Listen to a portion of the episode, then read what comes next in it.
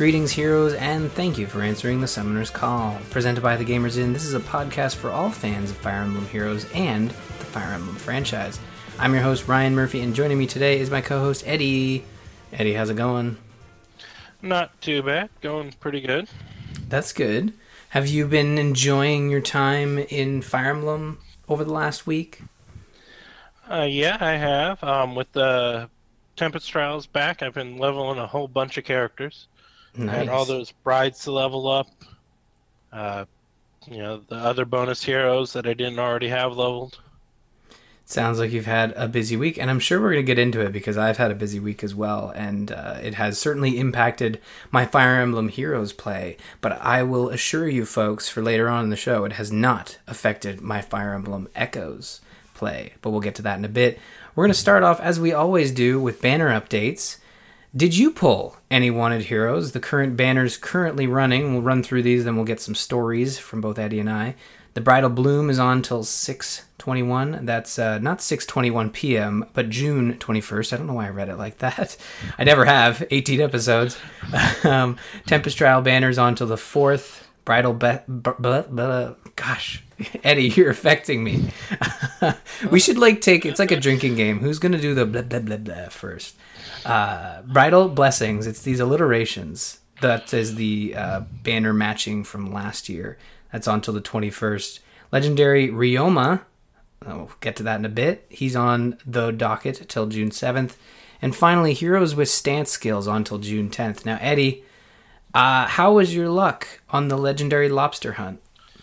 Uh, well, when the lobster first popped up, I uh, didn't uh, hadn't gotten my next newest paycheck, so I just had about hundred orbs, uh, probably about eighty or ninety to start, and had no luck. Didn't even get a um, uh, five star in those first hundred orbs. Uh, after my paycheck, I did end up getting some, buying some orbs, and got soup thrown in my face by Takumi, uh, ruining my 11% pity rate. 11? Whoa, let's not Yep. let's, let's not skip over that. How do you get to 11? That's crazy. I've never gotten that high.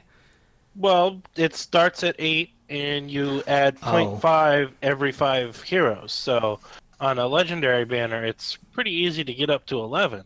See, I, Just- I I forgot. I forgot that this was a legendary banner. Like I was thinking, like three percent to eleven. Now that would be very bad luck. But you're right. No, that's not so bad. No, it's 8% to 11, so about 10 full wheels before I managed to get a hero, Oh, okay. at least. So, That's still quite a Um, bit. More than you'd want, probably. Yes. uh, uh, but I actually did get lucky and got a uh, got my lobster two or three wheels later. Um, and while he didn't have the preferred boon, he did have the preferred bane, which was uh, minus res. Uh, he he's you know already got such a low res that it's you know yeah it's so bad it's not worth worrying about fighting with that one too much. Just take a hit in that, so everything else will be stronger. Hmm. Well, then, so you got you got a Ryoma.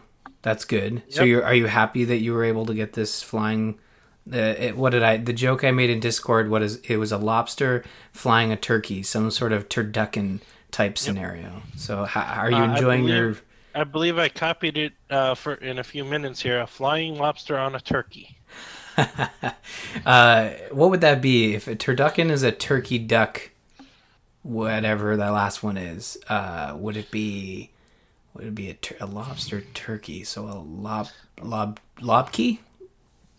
Uh, that could work. I mean, but also it's kind of two different things there because turducken, you have a uh, duck, stu- uh, chicken stuffed inside a duck, stuffed inside a turkey.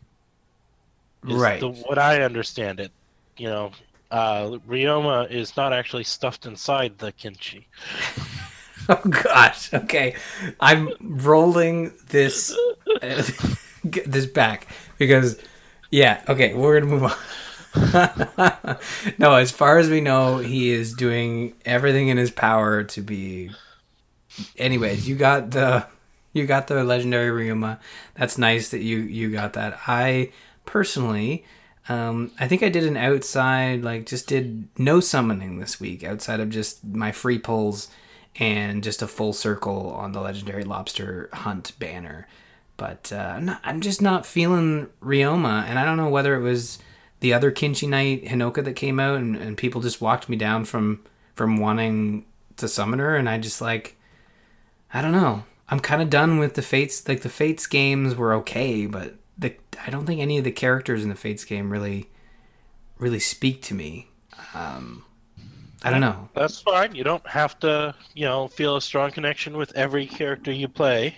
So, you know, if none of the Fates characters really connect with you, then they don't connect with you, and you know, and since you do definitely play a far more, um, you know, I you focus on characters you like as opposed to me who plays the Pokemon style of gotta catch them all. Um, you know, it's completely understandable if you don't feel strongly enough towards them, then you don't have to waste your orbs on them.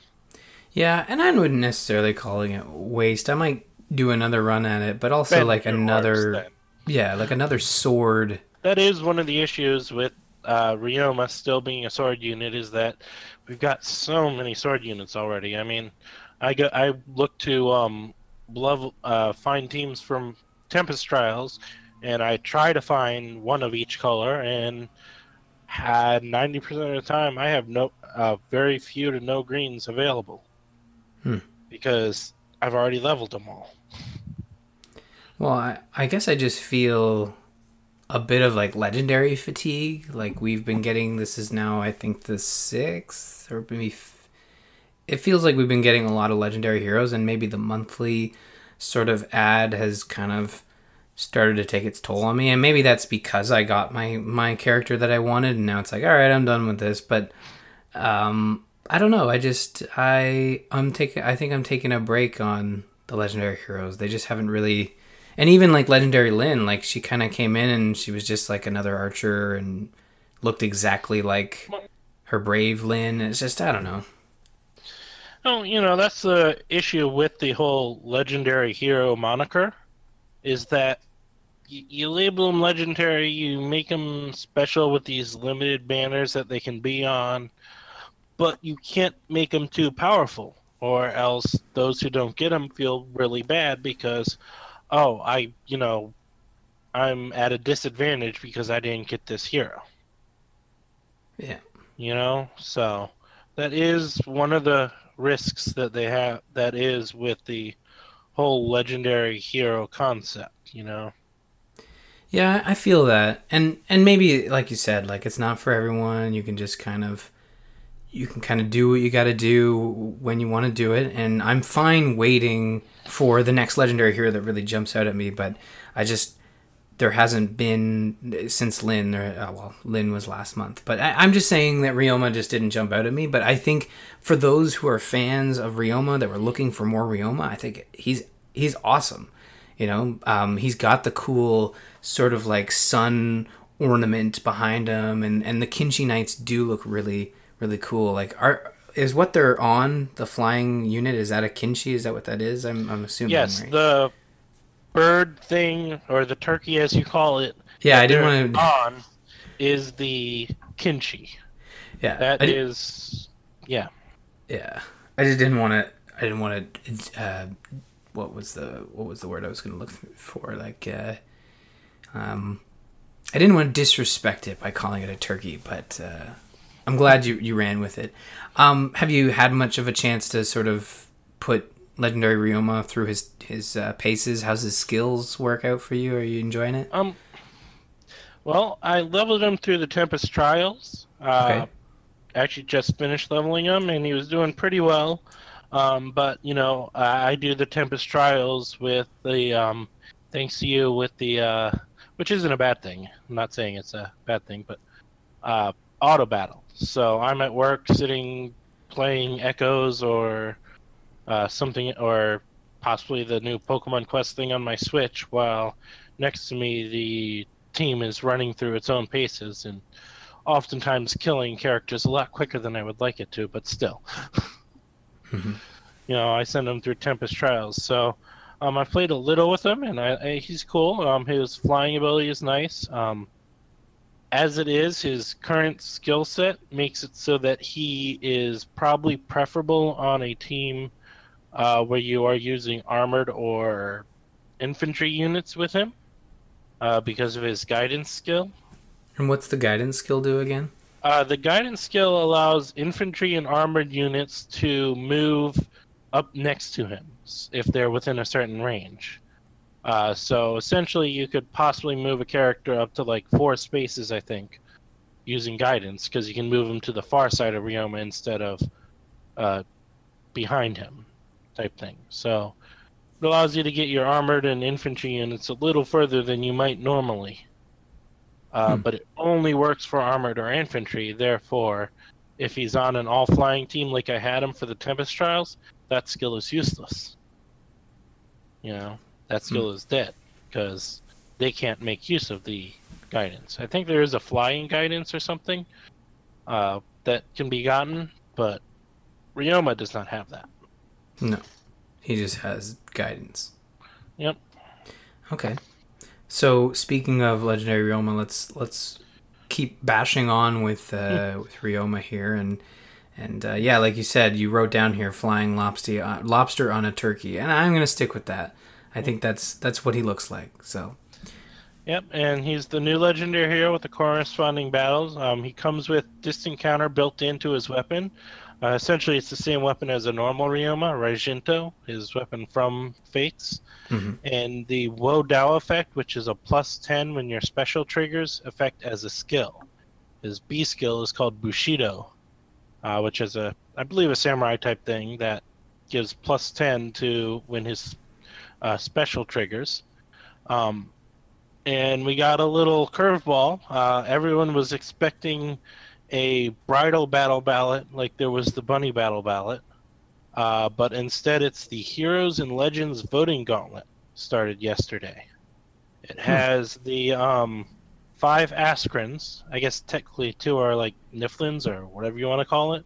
Uh, you know, uh, Sharina, Alphonse, Anna, uh, Fjorm, and Gunnthrá, as well as legendary Ike, Robin, and Ryoma.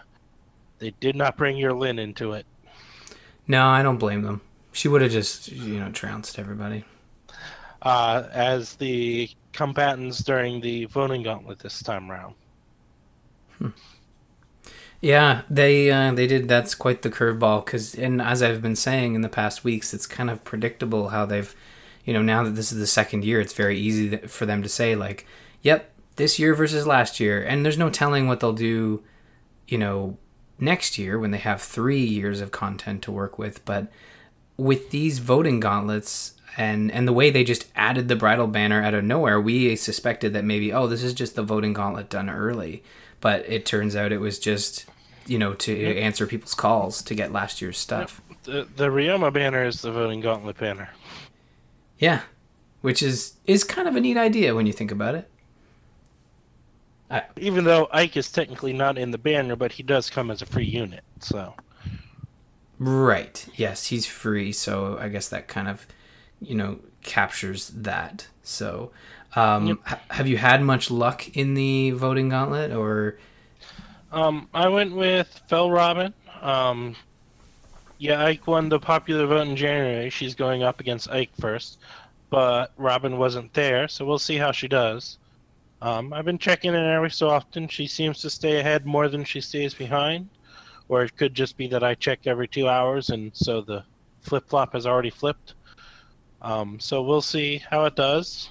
Um, if she loses, I might go with Fjorm. I might go with someone else. Um, actually, uh, a change from a couple months ago has changed how I play the voting gauntlets. I actually do use level 40 heroes nowadays, uh, partially because I'm kind of short on level one heroes, partially because uh, now that you can restart the battle if you lose, it doesn't feel as bad to lose during the voting gauntlet. You know, if you get a bad matchup, you can just restart again. Uh, another thing about the legendary banner, um, we got a little chart that shows us what blessings and heroes have been, or bonuses and blessings have been given out so far. Mm-hmm. And based on that chart, I fully expect our uh, next legendary hero in late June to be a, a green fire uh, res boost hero. Like fire element, uh, green, uh, orb color, and has res boost as the bonus. Hmm. Because so far um, we only have Gunther who gives res boost. Uh, Ryoma is our second defense boost ca- hero, um, and only Ephraim is a fire hero so far. So the chart shows that is kind of a nice little plot to keep things even. Yeah, they don't did have a, to, but They did a really good job of just laying it out there. Uh, that was kind of unsuspected to kind of see that block chart kind of Yep. showcase there. It was a nice touch, I think. Yes. It's a nice little touch, and so that actually kind of fits with it. Might still end up being Veronica. It might still be Veronica. Now, did you mention about the July hero, or sorry, you were going to say Um, about Veronica? Well, Veronica would fit as a uh, as a um, res boost hero, being a mage character. Uh, yeah. Also, um, because if you look at the uh, list of when the characters are returning, since um, Fjorm is going to be skipping July, uh, I believe that the July hero will end up being a blue hero. Because as of right now, Fjorm and Ephraim are switching. But when you add that third hero in, that means Fjorm will now be skipping two months at a time, as will Ephraim. Hmm.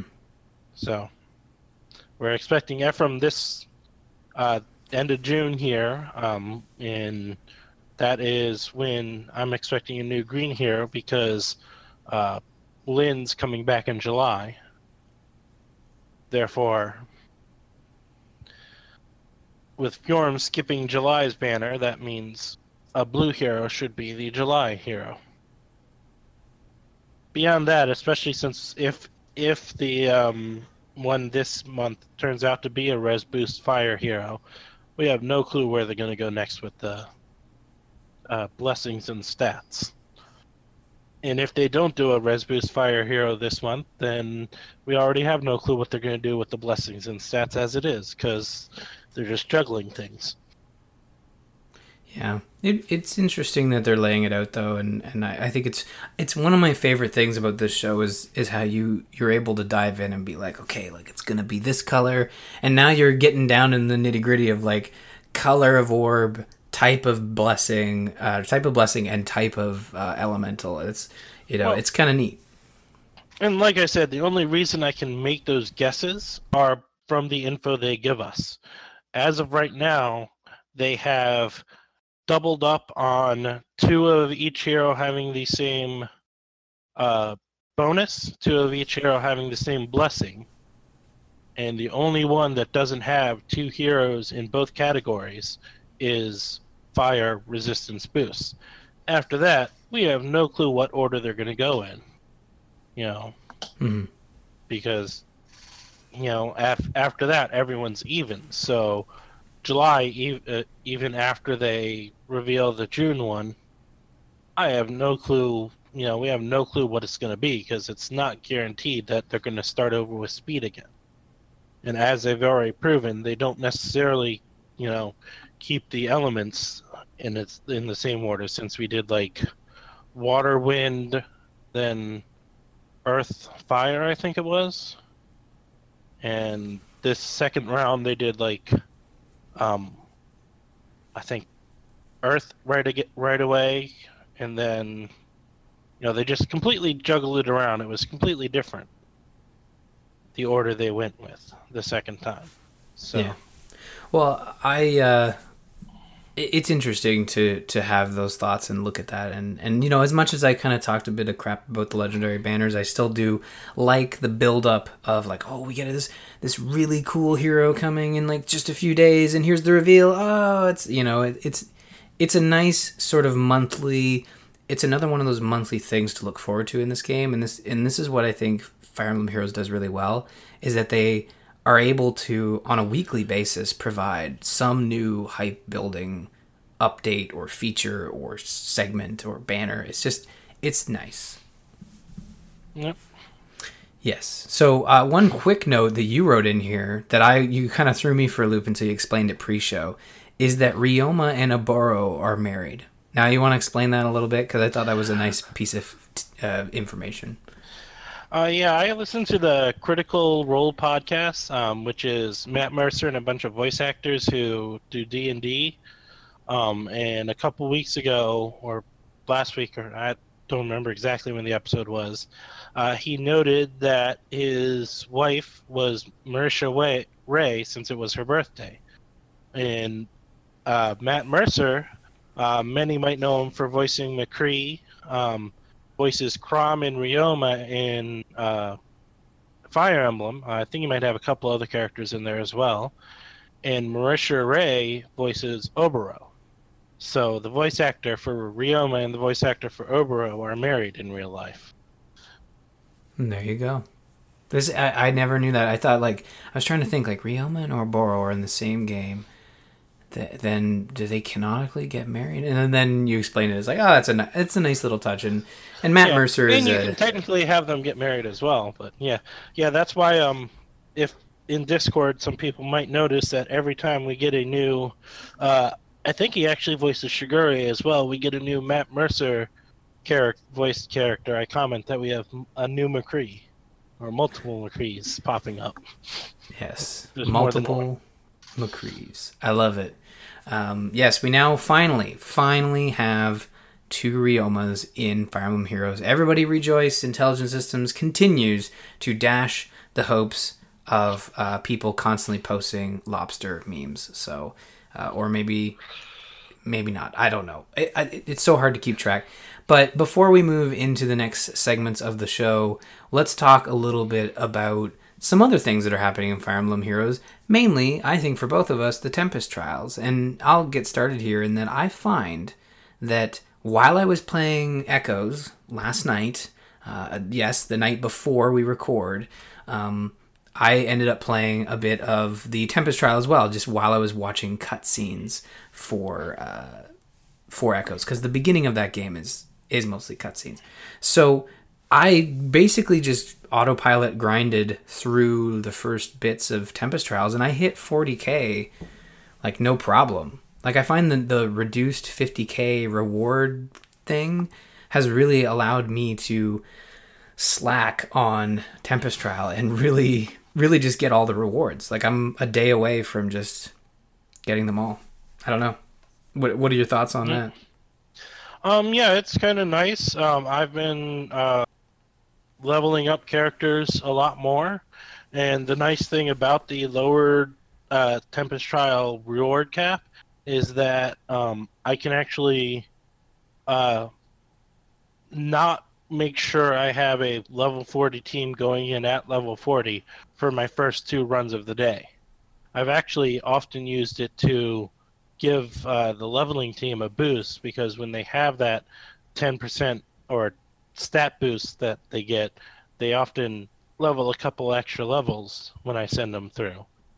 And I've easily gotten there. I've almost gotten to the normal 100,000 uh, because of all the leveling I've been doing, but still, I easily got there without having to make sure my first two runs of the day were a level 40 team to get the most out of it which is a nice thing.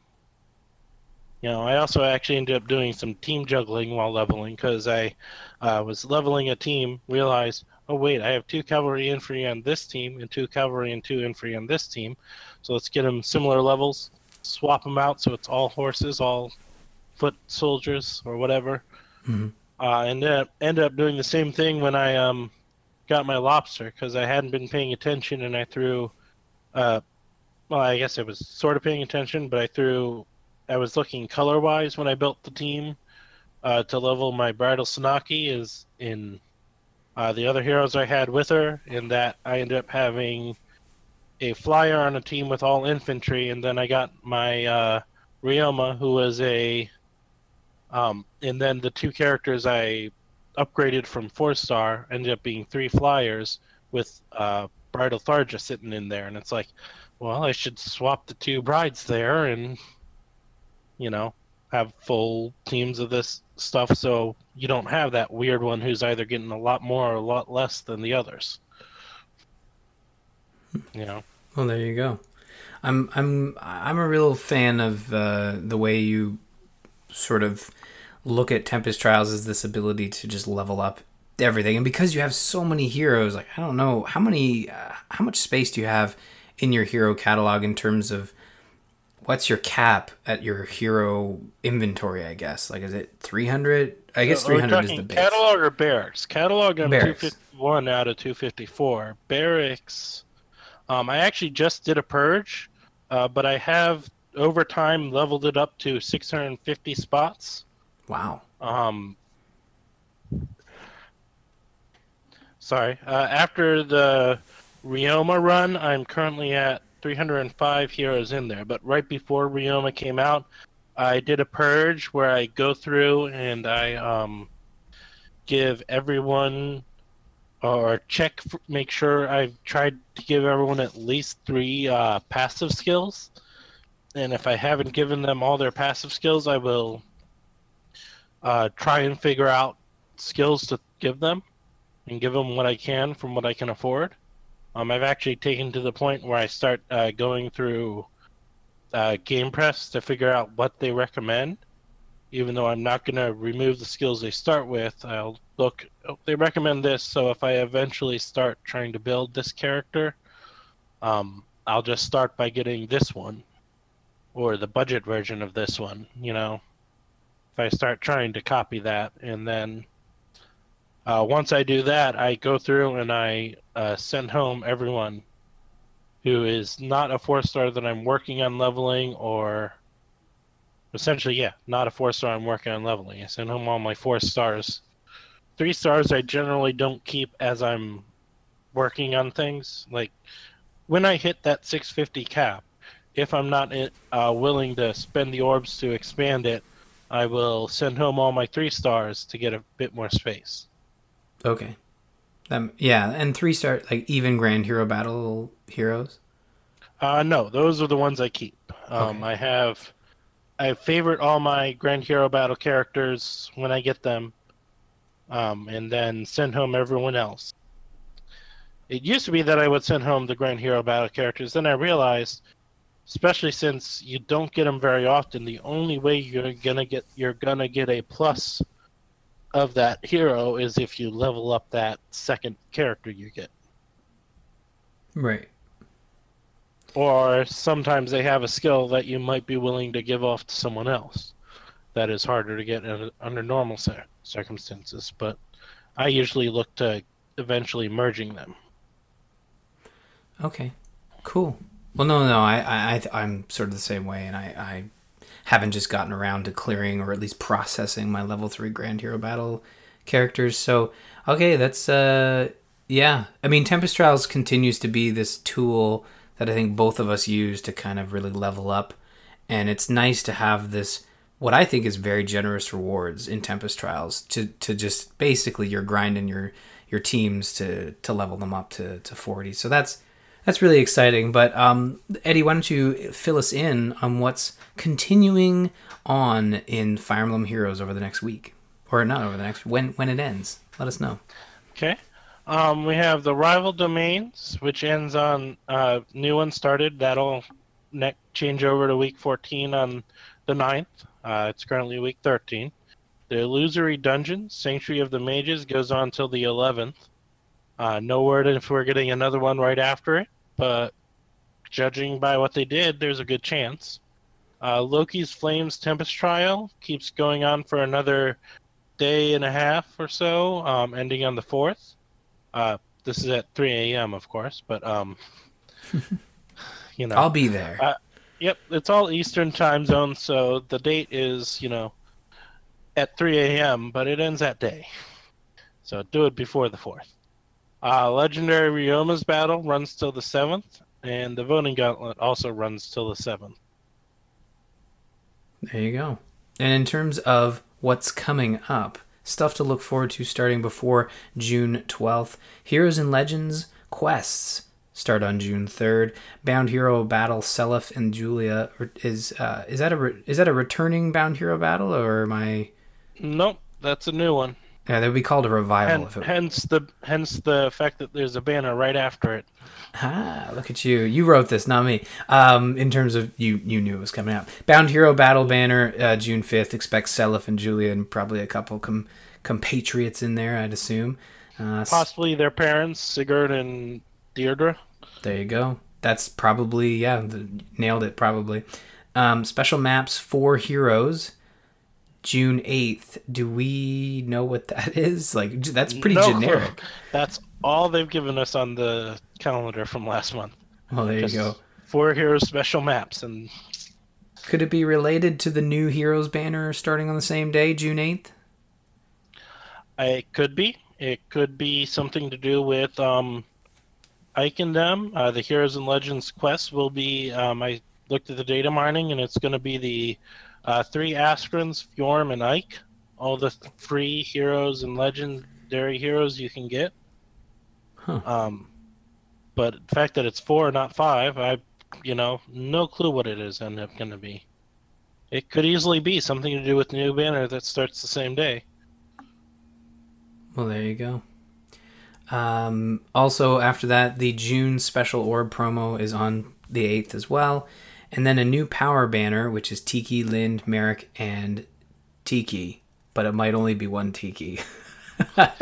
Essentially, uh, we'll go over this later, but those are all the heroes that are getting weapon refinery updates. And since there's the young and old Tiki, the uh, Awakening and the uh, Shadow Dragon Tiki, or Archanea Tiki, uh, there are two different Tikis, but since we just got Young Tiki as part of the Legendary banner, they may or may not put uh, her on that banner.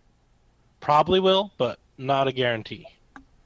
well, there you go. We'll uh, talk a bit more about those new powers. Well, we don't know what those new powers are, do we? We just know they're getting new powers. Uh, we know that um, the Tikis are getting a new weapon, Uh huh. um, and I think there are refineries with it.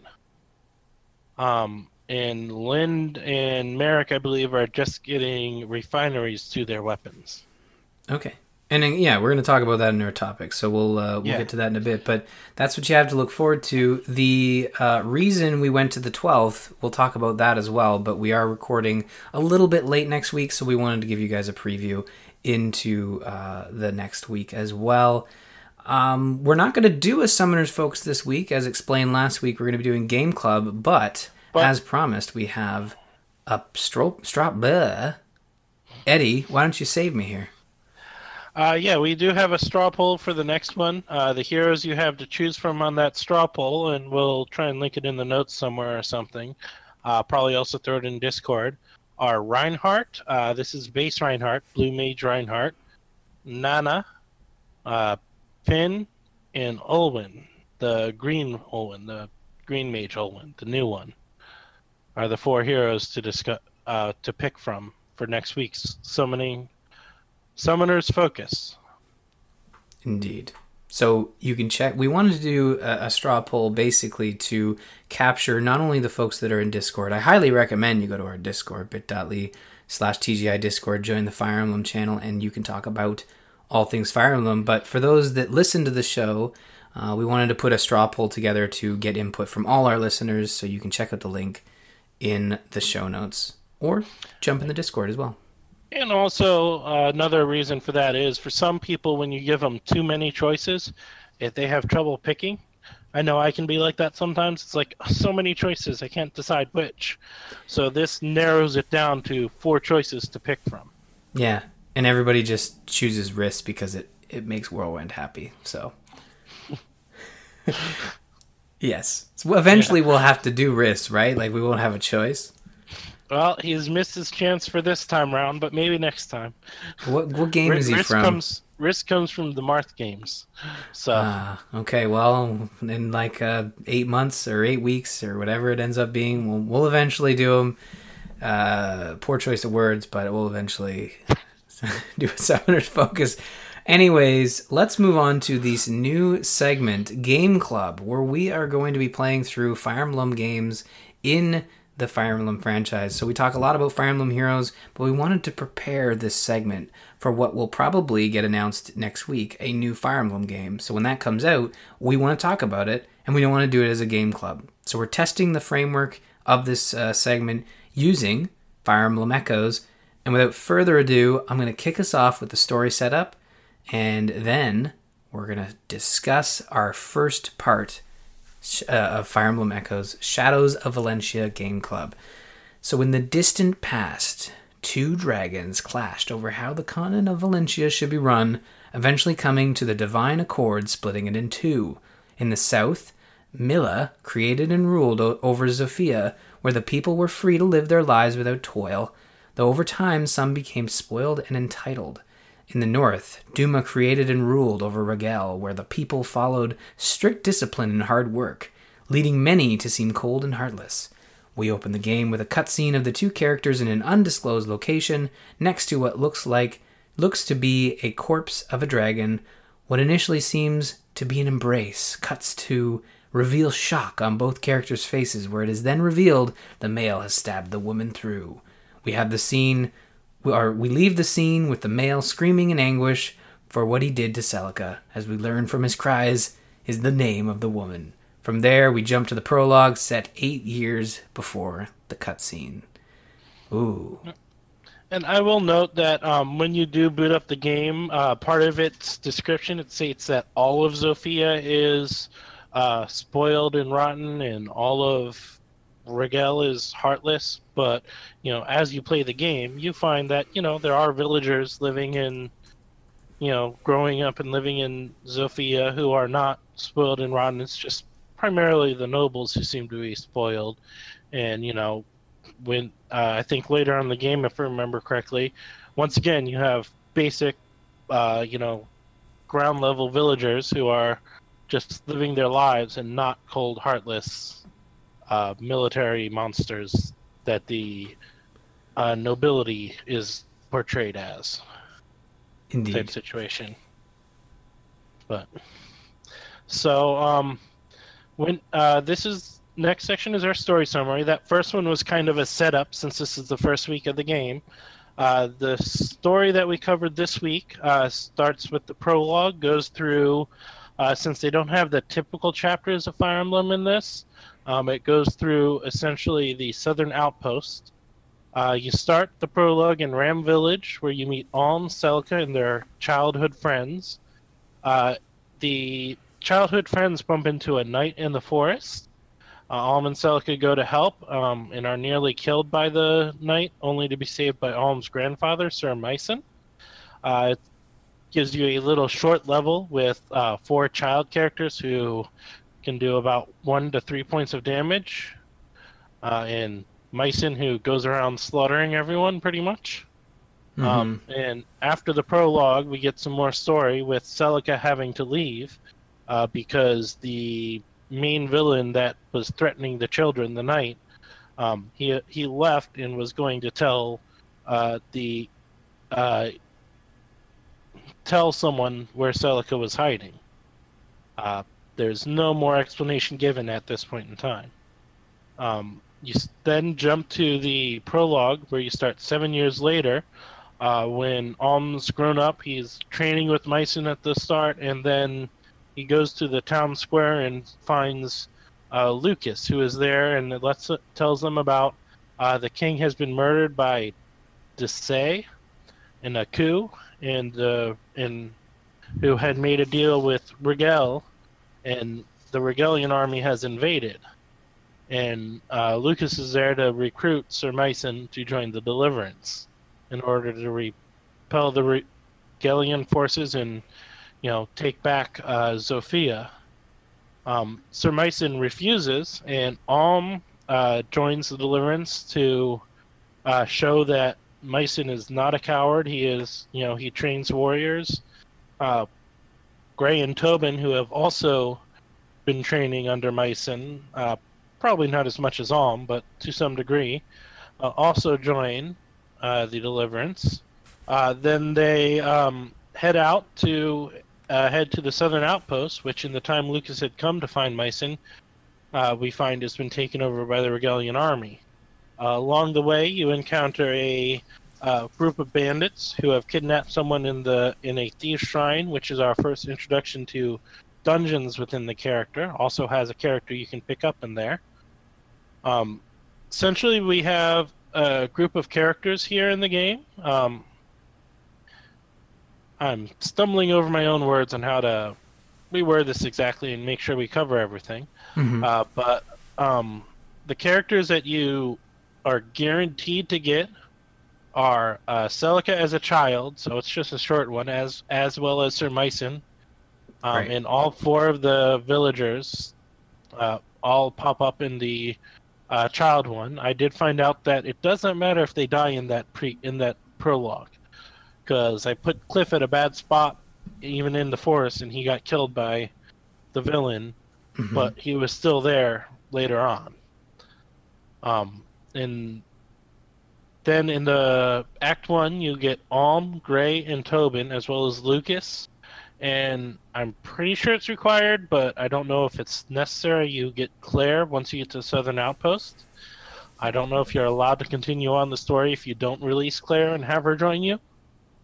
Um, but you can also uh, opt not to recruit them. But there are three other characters you can recruit: of Cliff, Faye, and Silk. Cliff and Faye are two more villagers from Ram Village, and Silk is a healer in the Thieves Shrine. You might actually have to at least rescue her, if not recruit recruit her to continue on, because she is the one who gives you the turn wheel. Hmm. Uh, but you do have the option to not recruit her when you talk to her. So, So, uh, and I, I I know we're not very far in the game, but I wonder if you refuse to talk to these characters and you. That's the weird part about this one, and I will. I actually I'll rewind a little bit. It's weird. This game takes what we're used to about Fire Emblem and kind of dials it back a bit. It takes two steps backwards in in the franchise. You know, it dips back into the older games, not in a bad way. I think in a good way. But it also takes two steps forward in the features it it gives you in terms of control in the battle and the flow of cutscenes and dialogue. It's all fully voiced. I really like Echoes, and I really hope they use this as a framework going forward. And and I have they have said something like that when Echoes came out. Like they were really happy with the way a fully voiced Fire Emblem came out, and and I I I'm really looking forward to seeing what they can do with this on the Switch. But uh, my question is, if you refuse to recruit, like say Cliff and Faye, who are just standing there waiting for them to talk to you, like do they just stay in the village and go back anytime? um, well, I know they stay in the village. I don't know if you can go back anytime. I don't know if there's a point where they become unrecruitable anymore. I do know that if you do not recruit recruit Cliff and Faye with uh, Alm here at this point, you can actually come with Celica at the end of Act Two, at the end of her first act, and recruit them with her. So I know they're there that long enough. I don't know if there's a point where, after you get to the Thieves Shrine or the Southern Outpost, if you try to recruit Cliff and Faye, you can no longer recruit them as Alm. Hmm. But I do know that Celica has the option to recruit them if you do not recruit them with Alm. Uh, Silk, you, I did re, I did notice that um, Silk, you can have a discussion with uh, Celica if you do not recruit her. But um, from what I understand, she will not join Celica's army. She only will join uh, Alm's army, and therefore yeah, if you do not recruit her there, she is gone for good. I don't know if she will still be sitting there if you go back after Act 1. It could be that Act 1 is the endpoint for all those characters if you don't recruit them at the start, hmm but I don't know for sure. Um, also, this uh, section inc- introduces us to the dungeon thing, dungeon uh, mechanic that they have in this game. Um, you were commenting that they do a lot of different things. A lot of the stuff they do in this are things that were originally in the Fire Emblem Gaiden, which is what this is a remake of, which was the second ever Fire Emblem game. It takes place after the Shadow Dragon game, but before the Mystery of the Emblem game. Um, and it was the second Fire Emblem game. Um, it was kind of poorly received or not well received uh, which is why they've gone back to a bunch of other things. I mean, I like the fact that archers can fire at point blank range, but I also understand why they want to remove that because, you know, you can never attack an archer with a flying unit unless you know you got enough health. Because that archer will always get his bonus whether you're at point blank range or not. So, you know, being able to fly in to smack down an archer and not have to worry about them killing you is Mhm. nice. Yeah, no, I I appreciate the changes that they made in the newer or the Fire Emblems before on the 3DS before this one with when it came to uh, archers specifically. But I al- I also like the idea of archers being able to fire from afar, right? So I kind of would like to see a mixture. It seems like the archers Yeah. firing well, the archers firing from afar seems to be more of a realistic take on how archers work, right? Yeah, I wouldn't mind if they um, added in the increased range that archers get in this Mhm. and kept out the uh, close range. I mean, there are certain weapons you can get that will either allow archers close range or extended range. But the fact that the archers built in get an extended range up to a certain amount is nice in this. Mhm. Um, and it makes sense with how archers generally are portrayed. Um, you know, or are supposed to be. They're supposed to be at the back of the army firing from a distance, uh, not just, you know, standing right behind the guy while firing over his shoulder, Yeah. which is how archers kind of are in current Fire Emblem. Yeah, and you know, uh, I think the mages having to use health to uh, uh, to to you to use their spell books and then gaining health back, usually having paired with a Nosferatu or something. I really like that aspect. Um, Um, I like that aspect, but it does not fit with the way mages are portrayed in modern fantasy. And that mages are weak, and often mages in Fire Emblem games and stuff are low health, low defense. And I think the mages here tend to be a bit lower in defense. Depends on who you make a mage. mhm. But the fact that um, the low health thing would really uh, hinder your ability to cast spells if they were using the spells that eat up your health. Um, and technically, it's only the healers that get Nosferatu. Uh, clerics, uh, maybe maybe the um, sages and uh, priestesses will get Nosferatu, but Oh no, I think you're right because I upgraded my Tobin to a mage and he didn't have a Nosferatu. Correct. Uh, Silk has it. Uh, Faye as a healer has it. Um, but yeah. So Okay, well, um, what are your what are your thoughts on sort of the characters and the personalities? Because this is a remake of a of an NES game, so they had to work a lot to take these characters, give them a voice, give them a new look. Um, is there any that jumped out at you as as sort of being an interesting take? Uh, Faye is definitely an interesting one, and that um, she's kind of a really sad character because they put it very clear that Alm has no interest in her, yet she is completely obsessed with him. And she's a new character specifically for Fire Emblem Echoes. She was not in the original game.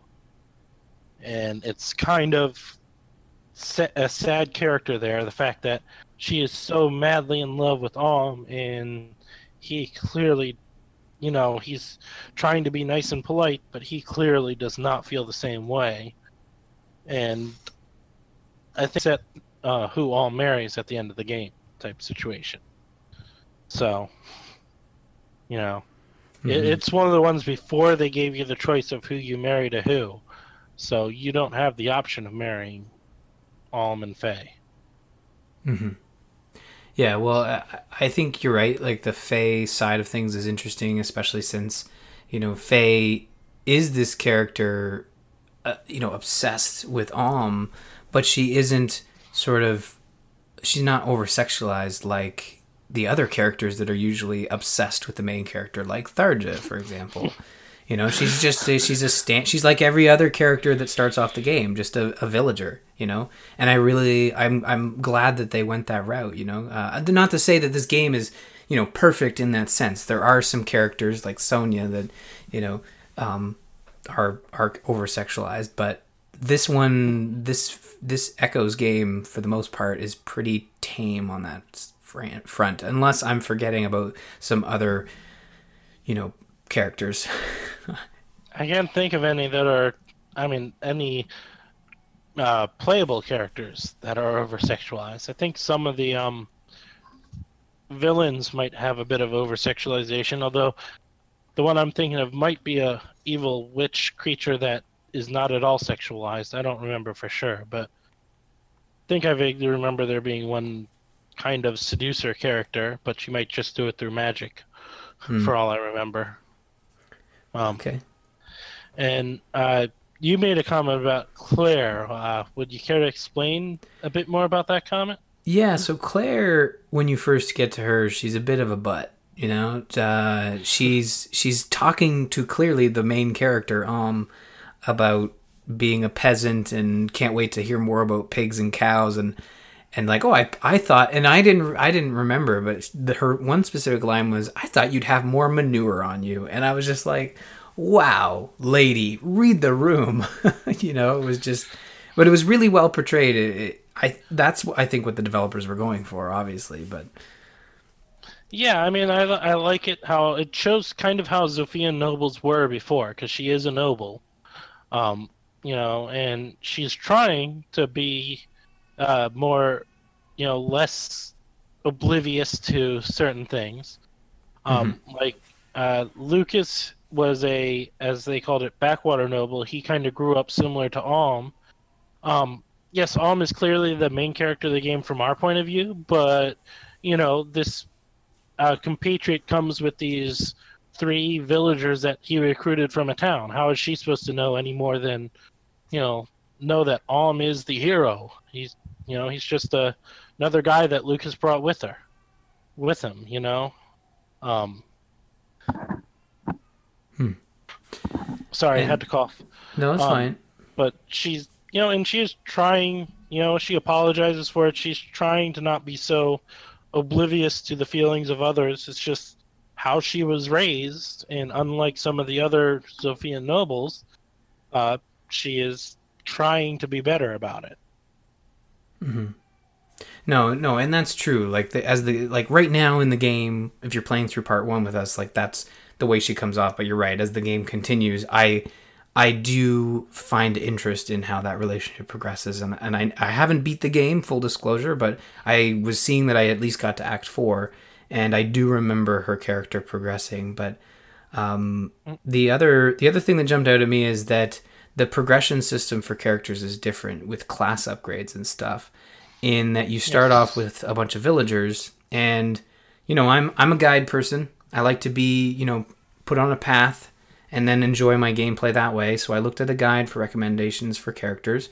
Um, you get to the first shrine and that's where which is in the first dungeon there. That's where you can upgrade your classes. So I had 3 characters ready to roll.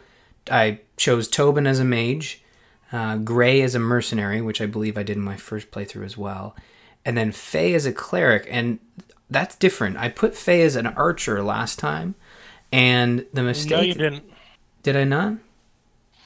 uh, faye is an archer in heroes Oh, you're right. And a lot of people were confused by that because um, Fire Emblem Echoes, as a remake of Gaiden, still has certain classes that only certain um, genders can be. I think Cavalier is the only um, class that both sides can be. And Faye cannot be a mage. She can be a cleric, a mage. Oh, mage can be on both sides, but they get a different upgrade after mage. She can be a cleric, a mage, a Pegasus Knight, or a Cavalier. okay, you know I was mistaken. You're right. I think it's it's mainly Fire Emblem Heroes' fault that I said archer, but I yeah, I understand why you thought that because yeah, in Fire Emblem Heroes they made Faye an archer, and it's like, and that was one of the big things when they announced Faye. Is like, why is she an archer? She's not even allowed to be an archer in her game, since she Well- is an Echoes exclusive character. I think um, I think I wasn't a cleric because I'll, I'll say this. I remember in my first playthrough that I was having issues on the Alm side, and one of the recommendations that came from the guide was to make Faye a cleric because you will only have one cleric on Alm's side, which is Silk. Um, so that's what I did, and it's Okay. been working out so far. Um, yep. Um, so I uh, went with Gray as a mercenary again, uh, but because I kind of got through a lot quicker than you did, I got through even before last week's episode. Uh, I've been running them through that first Thieves Shrine dungeon, so I don't actually progress the story, and I'm too far back to remember what happened. Uh, but I've been rerunning them through that uh, dungeon, leveling them up a bunch. Uh, so Gray is at this point actually al- already a dread fighter. Mhm. Uh, Cliff is a mage, probably about ready to level up to a sage. Uh, Tobin is a sniper, or he started as an archer and is now a sniper for me. Um, Faye, I actually did go ahead and do cleric initially, uh, but then I decided to go ahead and um, try something different because those are all the same exact thing I did on my first playthrough. Uh, so I gave Faye a pitchfork, turned her back into a villager, and I've uh, turned her into a mage now. Um, she is getting close to being a priestess. Uh, but also, one of the other things I ended up doing is um, I've purchased all the DLC. I purchased it back when it first came out. Um, and I uh, went in and got two of the special added characters, uh, cipher characters of Emma and Randall, uh, which gives me another Cavalier and another Pegasus Knight to my team on Alm's side. Hmm, That's good. So, Yeah, no, I I think you you've always had a more analytical look at this stuff, and I think for me that's why the guides really work because it's really tough for me to look at like their stats and kind of project those out and determine like okay where I'll, I'll be honest, I took that as a guide from the first playthrough. oh Um, okay Gray, I was just doing a Dreadfighter loop. Um, may or may not eventually end him as a mercenary uh, category, but um, with the others, I think I saw a guide that suggested those. Uh, I think they also offered other ones, but it was kind of. I remember doing them as this, and I thought they worked fine, so I kept them as that. Mhm. And I just, uh, you know, thought about with uh, Faye as a cleric. I'm like, you know what? I'm gonna try something different with Faye this time, because uh, one thing I did with all of them is I leveled them up- up to level 10 before I uh, classed them as villagers. Uh, everyone else I've been leveling pretty much as soon as they hit their class thing. Um, I actually ended up using another pitchfork on Lucas and getting him some extra levels. Um, as of right now, I made him into a Baron, which is the end of his class line before the DLC character version, and he is maxed on health. He's had some really use, really helpful or really health boosts, um, health boosts level ups. So he is currently at 52 of the possible 52 health that he can get. He can get. wow so how his attack and defense are pretty high too. so how far are you in in this game club playthrough I'm same point you are story wise.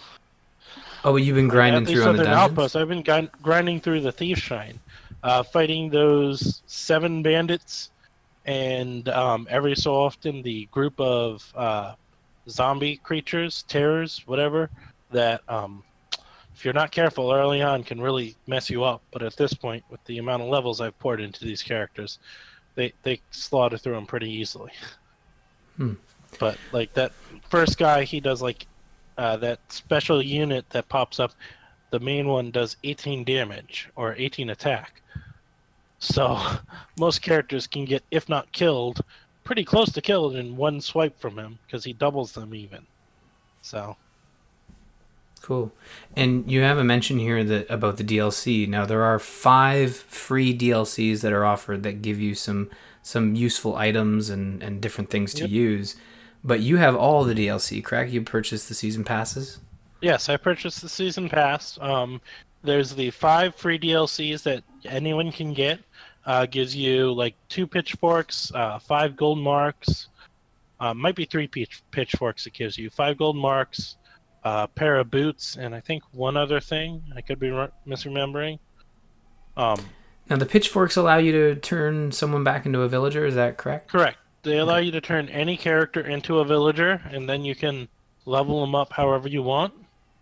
Um, I generally, if I do that with a character, as I did with Lucas, and I'll admit this is the first time I've done it, but I generally, if I'm gonna take a um, character like Lucas or Claire or someone who is a, a basic or a preset unit, I'll probably just keep them on the same path they were on before Just use the villagers thing to uh, level them back to where they should be, or level give them more level ups, essentially. Hmm. Yeah. Um, the other DLCs is there is a prologue that talks about um, before Lucas came to find Sir Mycen and things that happened with the Deliverance before them. Um, I think that's in four chapters. Uh, there's the two Cipher Legends chapters, the one that got Emma and Randall, and one that gives you Shade and Yuzu, I believe are the names of the characters. Um, Cipher is a fire, uh, Japanese-only Fire Emblem card game that apparently has its own storyline and characters, which is where these four characters come from. Mhm. Uh, so they're they're interesting so far. It's my first encounter with them, really. Do you find the DLCs worth it if if if people are are jumping back in um like like I am and, and you are for that matter? Um, if I were to say anything, I'd recommend you know obviously the free DLCs. Um, if you're not interested in buying the entire uh, season pass, I would suggest if you feel you need it, maybe go ahead and get the um, Cipher DLCs. And if you're interested in the story, go ahead and get the prologue DLCs. Um, one of the other uh, the other DLCs are a um, couple sets of maps that allow you to boost or level up characters multiple times. Uh, but with the dungeons, I find that's less of a concern. Um, it is possible that I haven't really looked into the details of this DLC maps that they'll give you special items that allow you to boost things in other ways that I'm not thinking of. Uh, so they might be worth it in that, but for the most part, what I've heard is that and seen it's not that necessary. Uh, maybe you might need it for endgame stuff. Endgame that might be really tough. The final set of DLCs is the Overclass shrines. They're special shrines. Um, from what I found and read, you have to have the character at level 20 of their max uh, rank class. Uh, hmm and then you take them to that shrine and they will overclass into a- another uh, another class that is even more powerful uh, so but from what i saw and read they're not necessary Okay. they might be useful but they're not necessary Cool. Well, good to know. I mean, I I haven't had a chance to check out. I, I haven't played my 3DS in so long that I realized I hadn't um, reconnected it to the Wi-Fi since I got my new service. So I do need to do that first before I take a look at the the DLC. But um, that's going to do it for Game Club this week. But before we do move on, I do want to say that uh, we're going to be playing until the end of Act Two for the in two weeks' time. So in two weeks, when we return with Game Club, we will have tried to get to the end of Act Two. i think from act 3 on you get to play as both armies uh, but they are still separated so they have their own specific army groups Um, but yeah, the current plan is to try and go through the end of Act Two. Uh, but if we will check in next week, and if we feel that it's taking longer than we expected to get there, then we'll go ahead and uh, update or you know adjust as needed from there. Okay. Yeah, and that's that's where we're at, and, and you know, let's be honest. Uh, I'm the procrastinator. I will admit, I played last night at around 10 p.m. I fell asleep at seven after I put the kids to bed, and then I woke up at 9:30, and I had one of those like, "What time is it? It's 9:30. Oh my god, 9:30 in the morning." It's like no, 9:30 at night. That's even worse, you know. so uh, I will do better for next week, uh, and we will talk more Fire Emblem Echoes in the near future. Next, we have our topic. We're going to touch on the June update, which, I mean, I know June, we knew June was around the corner, but it still snuck up on me. This is a, a smaller update than than what we've gotten in the past in terms of, you know, it's no Feh channel type deal. It is strictly just a here's what's coming kind of thing. Well, it's actually larger than some, but most of the stuff is not uh, massive like Grand conquests or complete new or other things that or complete redesign of how certain things work per se. But it's like mostly cosmetic updates. But it's bigger than some of them. There's been some updates where it's just yeah, these are some new weapons coming out, Right. and not much more than that. You know, Yeah, and but but I, actually, you know, you are kind of right in that this offers it something brand new, which are accessories, things that you can add cosmetic items to your that will be represented on the mini units uh, in battle. And you have noted here there's a retweet event going on. Uh, yeah, they announced a day or two after about uh, retweet a special tweet that if it got at least ten thousand likes, in my understandings, it was ten thousand. I'm sorry, ten thousand retweets uh, from I think even just one of them or all like three accounts that had posted a link. If at least one of them or all three of them together combined had reached ten thousand retweets, uh, everyone would get a free Feh doll Mhm. which I believe is the Feh that sits on your head that they show in the picture for accessories. Um, and yeah, I looked uh, the other day, and the American Nintendo of America tweet is at sixteen thousand. So, yeah, we should be getting the Feh doll. Okay. Well, those retweet events always go in our favor, so I'm excited about Yep. our Feh doll. I haven't decided. Put you on the spot, Eddie. I don't know who I'm going to put it on, but who are you going to grace with your Feh doll? No clue. I'm not even sure who, if anyone, I'm gonna mess with the accessories. If they're only in arena, they only appear in arena. Um, then I might not mess with them. Mhm. But I, I'm definitely probably gonna give something to my Lissas. But what I give them, I don't know. I might give Lissa a Fatal. Might not. Well, yeah, I mean, yeah, that's a good point. Is probably gonna, you know, give uh, give Lyn something, but um, yeah, accessories. Look forward to that. As always, we've got new weapons and new refineries. We did touch a bit on that when we were talking about the upcoming banners, but to go over it again, new weapons for Tiki, both young and old. So no age, you know, uh, what, what's the word I'm looking for? Marginalization. No, uh, ageist. Intelligent systems is not ageist. Yes. New weapons for all. Whether they're a couple millennia old or not, Exactly. they they treat them the same, and they both get the Breath of Fog. Beyond Yes. what what that is, we have no clue yet. But they get Breath of Fog, and it can be upgraded in the weapon refinery hmm after it has been obtained. And and as for new refineries, Linde and Merric are getting new refineries.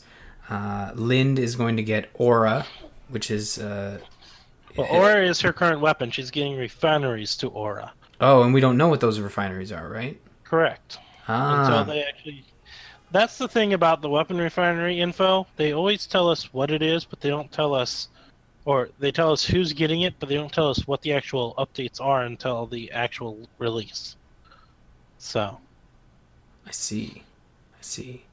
Okay. Um, moving forward, we also have an ally menu update. So, what does that mean? Like all of our ally stuff is going under one menu? so essentially, um, when you click on the Allies tab in the future, you will have one page instead of the one thing or the list, then the advanced options or whatever. Um, the picture they show shows you will have edit teams, ally growth, which will include um, stuff like uh, level up, learn skills, other options related to strengthening heroes. You will then have the change equipment, which is where you'll be able to uh, change the skills, at uh, give them seals and accessories, uh, and interact with allies, which is where you will be able to do ally support and other options related to the bonds with allies. Um, they're also putting um, the catalog heroes in the hero merit list. Uh, will be listed under the interact with allies instead of in the miscellaneous tab on your in the game menu. Um, as well as an auto learn function is being added to the learn skills that will automatically learn skills as they gain SP Hmm. which could be useful during um, uh, Tempest trials when you're just chain running Tempest trials. They'll automatically learn those skills depending on their SP, uh, filling out empty slots first and then upgrading as they go. Hmm. That's interesting. So some quality of life changes. Correct. Cool. Well, um, Um, also, I forgot didn't really note this. Uh, another thing they're adding is um, uh, changes to your favorites. Uh, you can actually now select eight different colored hearts as favoriting them. So you can favorite certain teams or something.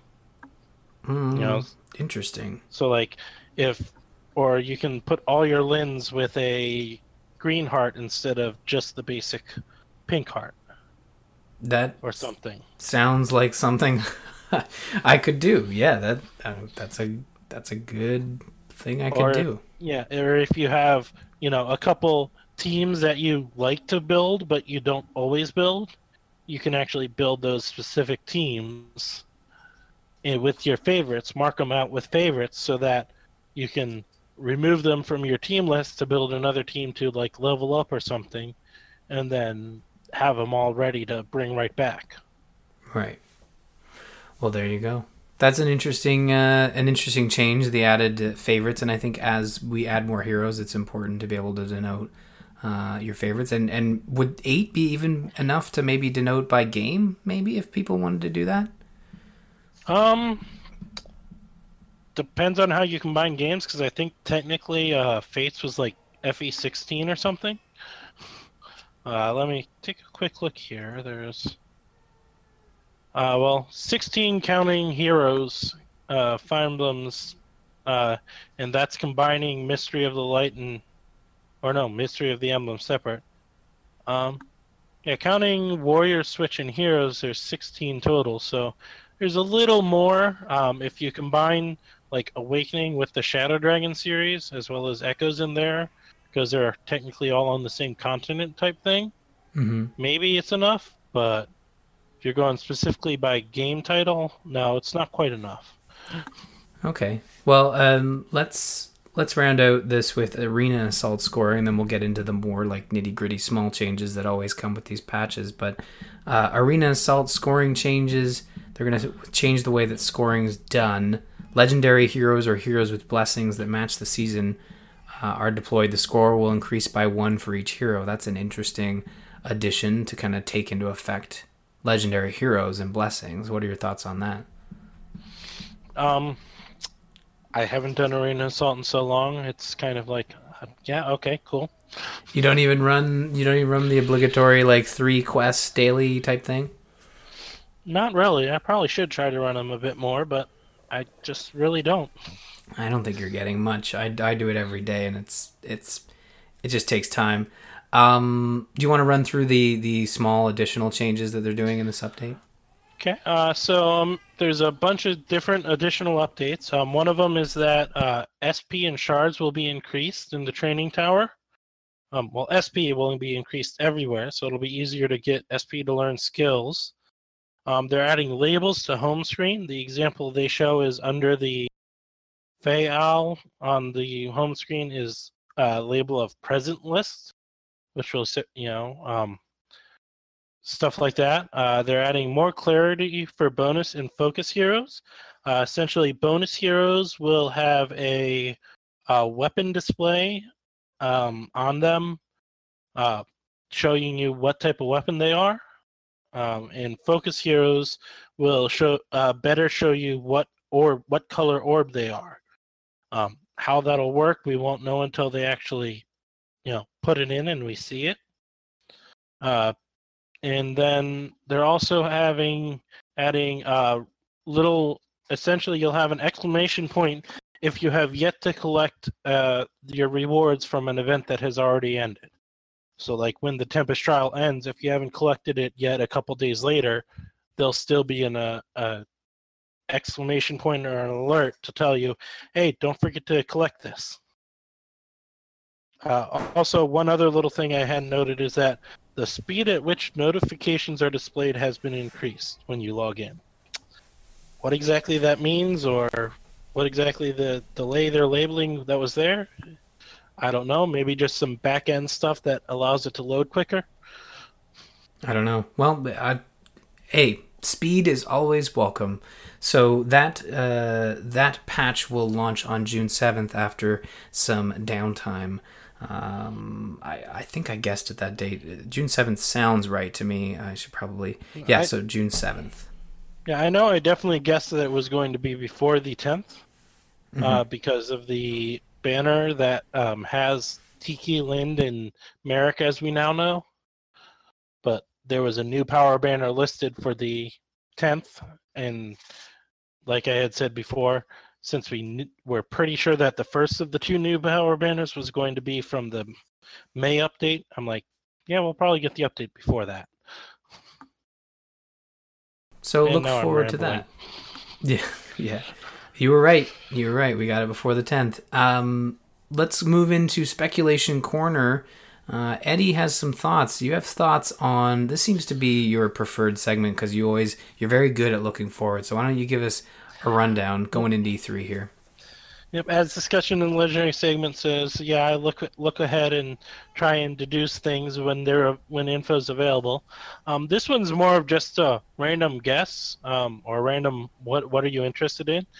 Also, actually, in Discord, I predicted Ryoma last second. I was like, you know, I still think it's going to be Xander or Ryoma or maybe Corrin because we haven't gotten a Fates legendary, and it turned out to be Ryoma.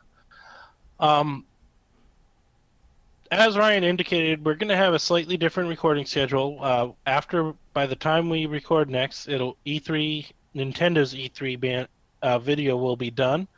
I'm not expecting anything in there for Feh, uh, but I was wondering what, if any, features are there that you would like to see added, or and how would you like to see them added? Like one of the big ones a lot of people talk about is beast stones. Uh, we've gotten dragons, but we have yet to get uh, beast characters like Panne or um, Selkie, which is a very popular one from Fates. Hmm. You know, I was gonna ask, like, I can't name a Beast Stone character that I would really, really want. Are there enough to warrant the addition of a Beast Stone? um, I'll admit my big game playing is Awakening and Fates, uh, and some of the fire, uh, you know, the other ones since it came out. Uh, so I know that they were pretty big in Awakening and Fates, but those might be the only main games. Um, if there are older games with beast characters, I don't know how many there are. It's just a lot of people have wondered why we aren't getting them when, you know, with dragons. You know, we have dragons, but why aren't we getting the beast stone characters? Um, which is why that's one of the ones I've heard a lot. Um, sorry, uh, I've in my recent playthrough of um, uh, Rebirth a while ago, uh, which I still technically haven't finished, but I do have Selkie, and she's kind of a fun and interesting character, and her dad is interesting too. It's just she's such a cheerful murderer. is the easiest way to phrase it. and she's like, "Oh, you want to play?" And you know, some guys are trying to kill her, and she's like, "Yeah, okay." Just boom, kill ya. This is fun. Yeah, th- I think you got there are options for for what what they could do. So there there's a lot there are options there that they could pull from for a beast stone and and I just wonder like what do they say my thing about beast stones, and maybe because there are, might be so few of them, uh, there might be more than I know of. Uh, but my thought for like beast stones was maybe make it like um, a second triangle.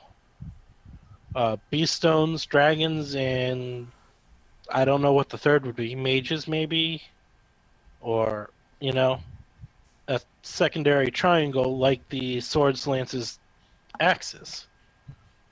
You know you already have colors within them but but that that might be too complicated. Might not be enough beast stones to make it worth it. Just wondering were there any ways you would like to see it implemented Ah, I mean, uh, stuff. I'm more I'm all for additional hero types being added to the game because I feel like the game could always use more yeah unique even stuff. if beast stones are just you know different versions of dragon stones same symbols same everything just they're beast characters instead of dragons would be fine. I'd love to see them added. Definitely love to see the characters added if they don't add specific beast stones as a separate thing you know No, I, I agree. I think that would be really cool. Um, my thoughts specifically on a new feature, I really liked what they hinted at with um, in the survey that came out earlier this year, like a town building, you know, uh, managing. And, and maybe this is a book three thing and plays right into you know book three of you rebuilding you know um, your hometown that's been burnt to a crisp by Surtr or whatever. But I would like to see an idea of of min- managing a town somewhat similar to what we've gotten in Awakenings and and Fates, where you're sort of placing buildings and you're having to defend and more Fates than Awakenings. But yeah, um, how would you like to see it implemented? That's the big question there. I mean, I I agree. I would love to see it, but my big barrier is how would they implement it? Would they move menu stuff into the town, or would it just be random passive boosts? Hmm. That's a great question. Because the big issue with the town building is kind of the same thing with Grand Conquests. Grand Conquest is a and Rival Domains is an interesting new type of map, but you know, unlike Tempest Trials, because it doesn't give you any XP, doesn't give you any SP. I don't, in the way the battles in Grand Conquest work, I don't feel it's worth um I don't feel it's worth my time enough to do it regularly enough to even max out my GC tier in the past the second and third Grand Conquests. So if the hmm. town has no benefits, no reason to do it, there's going to be a lot of people who will ignore it. Yeah, you're right. And I think maybe I would hope intelligence System is cognizant of the fact that if they don't implement something that their their large player base is going to check out. I, I mean, I know I want it, but is it something everybody wants? And um, how I would like to see it implemented to sort of benefit the whole player base is not. I don't think taking over, you know, as the menu is is very interesting, but you know, being able to um, create specific buildings to defend it. I would see it coming in as a whole new mode. Like you build those buildings to build up a defense, and yes, it offers you sort of maybe five uh, percent boost to your infantry heroes, five percent boost to your to your uh, aerial heroes, and then you are attacked, and it's part of this overall event that takes place. And when you're attacked, you have to defend, and then you can you can attack other people's buildings. It's sort of like well, I'm basically describing Clash of Clans, and the way it's it encourages you to play is from a reward system, and it's kind of like maybe arena, maybe I don't know, score based. Yeah, I mean, I was more wondering because you know, like in in Fates, every building gives you some kind of boost. Mm-hmm. You, or there might be a couple that don't, but every building either has stuff for you to buy or uh, upgrade, or you know, gives you some kind of boost when you're attacked. Um, so like it's just some kind of reason to build and upgrade these buildings is what I was wondering about, you know, and why would you develop this town even if it's just to get a tax? And maybe just certain rewards are enough to make it worth it. I don't know for sure. It's kind of one of those I'm not poo-pooing it. I would love the idea. You know, um, building a town how I want it and uh, you know, even if it was just like they add a another side currency and it allows you to buy accessories or other cosmetic things at some point, that would be that would work for me. It's just I was wondering what were your ideas of how they could implement it to make people have some kind of interest in playing with it. Yeah. Well, no, I, I'm I really do think that you're right that they they will need to to look at that when they implement anything that large. Anything from the and Discord? That, that might got? be part of why after the survey they either didn't get enough response or they're trying to figure out good ways to implement them. True. Um, yeah, in the Discord, Whirlwind suggested um, PvP against real people, uh, not the AI-controlled uh, opponents that you currently get in PvP. You know, because when you're doing arena and all that stuff, you're fighting against AI-controlled units, not actual hero not actual people. You know, um, essentially his phrasing was real live PvP would be fun. Um, my thoughts on it is that it'd be a challenge to implement. I guess um, the way the turn met, uh, the way the game is turn based, they could do an asynchronous PvP. Uh, but I've had issues in so many games that have that type of asynchronous PvP or asynchronous play turns mm-hmm. that the char- the other person just stops and you've got a dead game sitting there. Yeah, that is an issue for sure. Um, Mm, one of my favorite games on iOS back in the day, actually one of the first games we really dug into on the Gamers Inn almost six years ago, was Hero Academy. That was where I thought of the asynchronous thing. Is that oh yeah, well they had that Hero Academy, which from what I recall, I never actually played it, was very similar to Fire Emblem. It just you took turns and then you waited for the other player to take their turn. Yeah, and you know, asynchronous gameplay has come a long way. I think if if you did a, I I think asynchronous is the way to do. Once your player does a, a turn, you get a notification, you click on it, you submit your turn, you go back and forth. And there needs to be like a time limit, like when you create a match with someone, like hey, if you don't make a turn in a day, you forfeit, you lose points. It, it, like Fire Emblem Heroes is set up in a way where it's it's all ranked it's all score based, it's all reward based, so that if you do drop the ball and you forfeit the match, that works for the other player. Like if if the asynchronous gameplay was set up like Arena, where it's like a five to six day window in that Arena window, then you would uh, you wouldn't want to forfeit your matches because you'd be giving the other person basically a free win. Yeah, um, that that was that is another thing I hadn't really thought of. How would they reward this? Or would they reward it? Because yeah, it is something that if you know, like someone gets busy with work and you set that one day time limit, they get swamped with work. They meant to go back, but they just didn't have time. They get screwed over there, especially if their rewards are, if there are rewards that they really want to get. So that that is another thing, you know, or if they just their friends are just that much better than them um, or the random people they get paired up against are that much better than them that they never win, it feels like Grand Conquest. It feels bad when you can't really do anything to actually win. Yeah, now you the know? issue with asynchronous gameplay with friends and rewards is that you might be uh, you might be gaming the system and losing oh, yeah. Win, win trading if there's rewards as well is an issue. Yes. Just a thought. I, I don't think it's something that will will cause issue, but uh, definitely something that, that they would have to address. So I think yeah, that's I think awesome. If they did it, the only rewards would be like a couple feathers or something, probably similar to the way you get five feathers from your friends every day randomly. Oof, I would need more than five feathers to like even clicking on the person with the hearts on the home screen every day is like is this worth the 10 feathers? I don't know.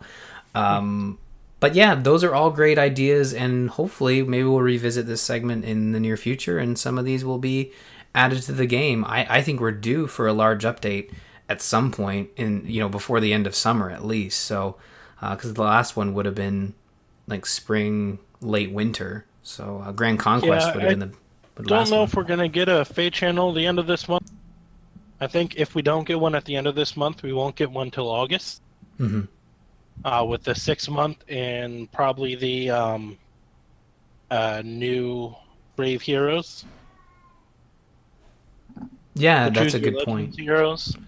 I'm expecting the Choose Your Legends Heroes to be about the same time as last year, end of August. So if we don't get a Feh channel some point this month, I'm not expecting another one until the end of August like I said, I'm not expecting anything at E3, and since we already have the info on the update and everything for this month, not really expecting anything, a Feh channel to come up, you know, next week or anything, but maybe at the end of the month they could give one about the summer heroes coming. Yeah, I but like if we the don't idea. Get one this month. Not expecting it till August. Sorry. Yeah. No, no, no. I, I was just gonna say that I, I like your point that we will probably get one for the Brave Heroes. Very, very good point. Um, well, that is awesome. I really love that discussion. I can't wait to see more content added to Fire Emblem Heroes. And not to say I'm not excited about the, the content they are adding regularly, but um, speaking of future Fire Emblem content, quickly just going to reiterate that next week's episode will be a little different and a little bit late.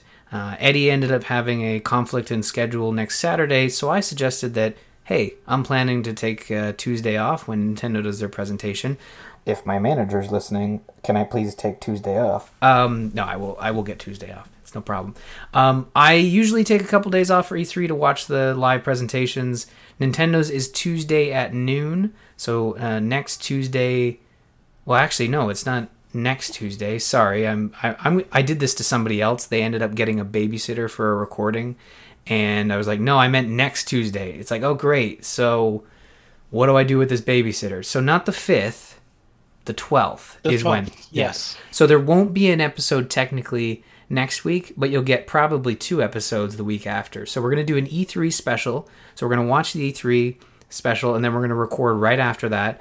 It'll basically be a normal Fire Emblem uh, Summoner's Call episode, and then the Outrealm Gate. Hopefully, will be talking about the new Fire Emblem Switch game that we are crossing our fingers that is going to be announced. Right, Eddie? Yep. Um, there was a leaked document that, if it's accurate, it's an interesting name for the game, but uh, we won't go into speculation because uh, one of the things that leaked document seems l- unlikely, seeing as Nintendo already announced it. Oh yeah. So Wow. It, it will be Yeah. interesting to see, and yes, uh, there are leaks everywhere, but there hasn't been a really strong um, hi- you know, hint that Fire Emblem will be at E3 this year. We're only assuming because Fire Emblem was announced alongside Fire Emblem Heroes uh, a year and a half ago as coming out in Fire 2018. Emblem Warriors was also announced, and yeah, it stated it was scheduled to be released this year. So we're still hoping for that. Hmm. But the radio silence have us has us a little nervous. Yeah, but you know, to to the credit of Intelligent Systems, they have uh, lately been more inclined to unveil a Fire Emblem game and have it release a couple months later. So this is in line with that new way of thinking, you know. So Yeah, that that was also one of the things I was going to point out is Nintendo has gotten a lot better about long-term teases than they have in the past. There's still some, but they're a lot fewer. There are no not as many. Uh, this will be sometime in you know 2020. Less of that is going on. Yep, so it will be exciting to see. Okay, that's going to do it for Fire Emblem Heroes this week. Eddie, any final words for anybody until we uh, we jet out? Uh, not this week, but Not this week. yep. Okay, well, uh, this has been Fire Emblem, uh, a Fire Emblem Heroes podcast, Summoner's Call. You can visit us on the web at gamersinpodcast.com slash Feh. That's F-E-H. Email the show, Feh at gamersinpodcast.com. Check out the Fire Emblem channel in the Gamers Inn Discord over at bit.ly slash TGI Discord. You can follow us on Twitter as well if you're interested. You can find myself at R. Murphy, Eddie at Dralfir. I should spell that for you folks. That's D R A L F I R. And don't forget to follow at the Gamers Inn for show updates. That's going to do it for this episode of Summoner's Call. Have a great week and happy summoning.